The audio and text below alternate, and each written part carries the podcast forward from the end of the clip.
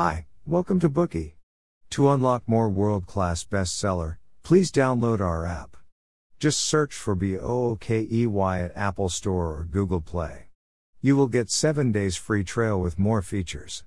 Today we will unlock the book The Hard Thing About Hard Things Building a Business When There Are No Easy Answers. When people mention entrepreneurial companies, they think about how managers devote themselves to the production of good products, the construction of various administrative systems, and the grounding of strategies and ideas every day. At the same time, entrepreneurial companies also contain many uncertainties and will run into all kinds of difficulties and challenges. Administrators of most entrepreneurial companies also face adversity and deal with crises frequently. If you are an entrepreneur, you might have had this experience. After working night and day to make your vision a reality, you wake up to find that your company does not resemble Jack Dorsey's keynote that originally inspired you.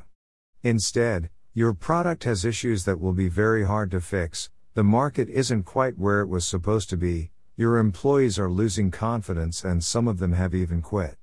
Most importantly, you're running low on cash. So, you will look for help in various places or turn to experienced successful people. However, these resources are not always available to every entrepreneur. So, you walk into a bookstore and seek wisdom from books. But most management books on the market tell us how to accomplish things and solve issues with systems and formulas. For example, how to set goals, how to hire talented people, or how to design organizational structures. However, most entrepreneurial companies are facing complicated and changing situations. During this process, there is no unified standard or formula to follow. It can even be said that entrepreneurship is about fighting with uncertainties on every front. So, how do entrepreneurial companies survive and overcome their difficulties? The hard thing about hard things will answer this question. Like most books on entrepreneurship, it will tell you how to do the right thing and avoid screwing things up. It will also tell you what you should do when things are already falling apart.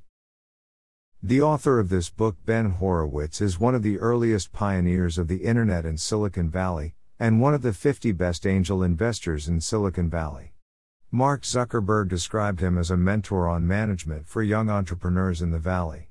He not only brought LoudCloud back to life several times, but also sold it to HP for a price of $1.6 billion.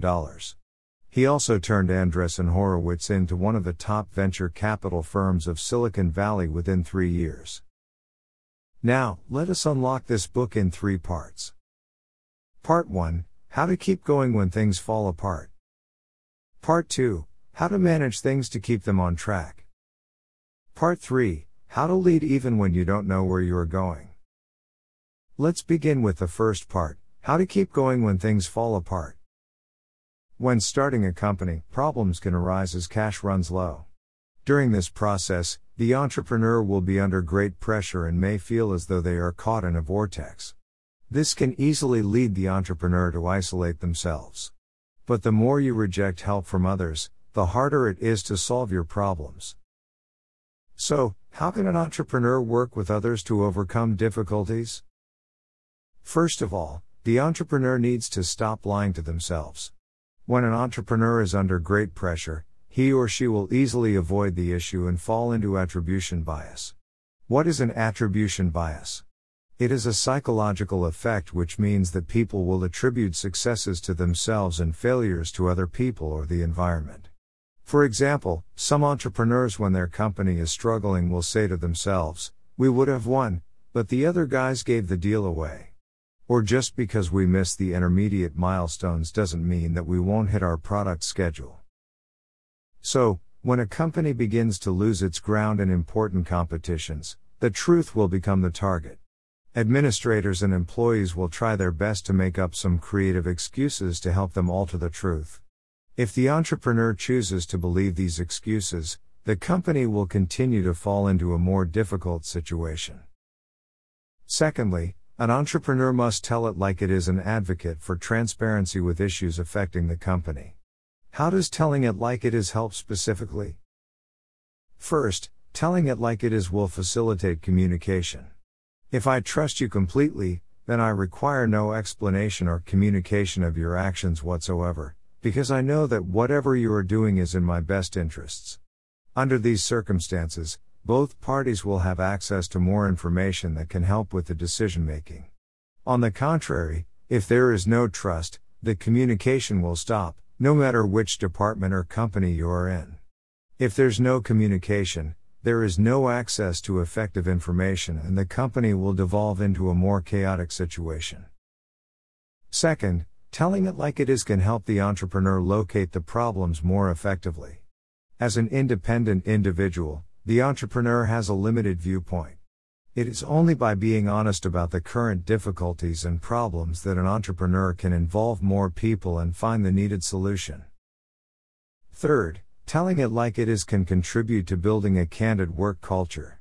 If you investigate companies that have failed, you will find that many employees knew about the fatal issues long before those issues killed the company. They were simply concerned about whether acknowledging them would cause them a personal disadvantage. For example, would the boss retaliate against them for voicing their concerns? The company culture discouraged the spread of bad news, so the knowledge lay dormant until it was too late to act. So, if the entrepreneur can tell it like it is and reward the people that raise and solve problems, the information which can be essential to the development of the company will flow freely. After hearing this, it is apparent that an entrepreneur must stand up to the pressure, face their fears, and tell it like it is when the company is not running well. Besides this, cost saving tactics are also necessary for a company that is struggling. At this point, laying people off is inevitable. In the professional world, there are two kinds of redundancy the redundancy of general employees and the redundancy of the senior executives. So, how do we lay people off correctly? Let us examine these two cases separately. There are four steps for laying off a general employee. First, when laying people off, the entrepreneur must think clearly and not procrastinate.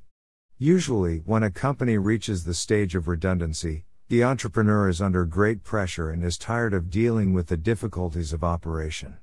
So, once one decides to lay off an employee, it should be done quickly. If word spreads, you will be faced with an additional set of issues.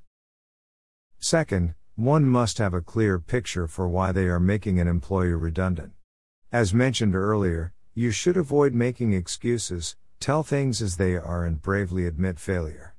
You must admit that you are laying people off, because the company failed to fulfill its goals and it has nothing to do with the employees' performances. That is to say, the message you deliver to the company and the redundant staff members should not be the redundancy is necessary, and we are assessing everyone's performance with this opportunity. You should instead say the company is not running well. And we have to lay some amazing people off to keep surviving. Many redundant employees are angry, because they think that they have been evaluated unfairly. It is as if the failure of the company is their fault, not because the company did not hit its intended targets. It feels almost as if they are being slandered, and this is difficult to process. The employees will think, I worked hard for you, but was disrespected when you laid me off. Third, a manager must communicate with the employees about the redundancy personally. In 2014, Microsoft had its largest layoff. The 150 employees who were laid off at the time were notified before the meeting, but no one knew what it was about. It wasn't until the top management spoke to them that everyone realized they were fired. Subsequently, these employees were sent directly to the Human Resources Department to receive their severance payments. Everyone was very angry about this. One of the employees made a viral video where he complained that after 15 years of working at Microsoft, he was suddenly laid off. He was both shocked and exasperated. It's obvious that a company's redundancy procedure, if not handled properly, can cause great turmoil. Thus, before a layoff, the managers must be given training. The training must follow one golden rule you should fire your own employees in person and not pass it off to the HR department or other more assertive managers. You must bravely face the people that trusted and worked hard for you and show them adequate respect. The fourth step in laying someone off is that as an entrepreneur, you need to be seen. You need to address the entire company at the appropriate time and provide the rationale for the layoffs. The former CEO of Intuit, Bill Campbell, once said that the message is for the people who are staying. You need to recognize that many of the people you fired are close to the ones that are remaining. And both would like to see whether you care about them. The ones staying will infer how the company will treat them in the future according to how you treat their colleagues. So, you must treat them with the appropriate level of respect. Now, let's find out how to lay off executives. There is evidence showing that firing executives is relatively easier than firing lower employees.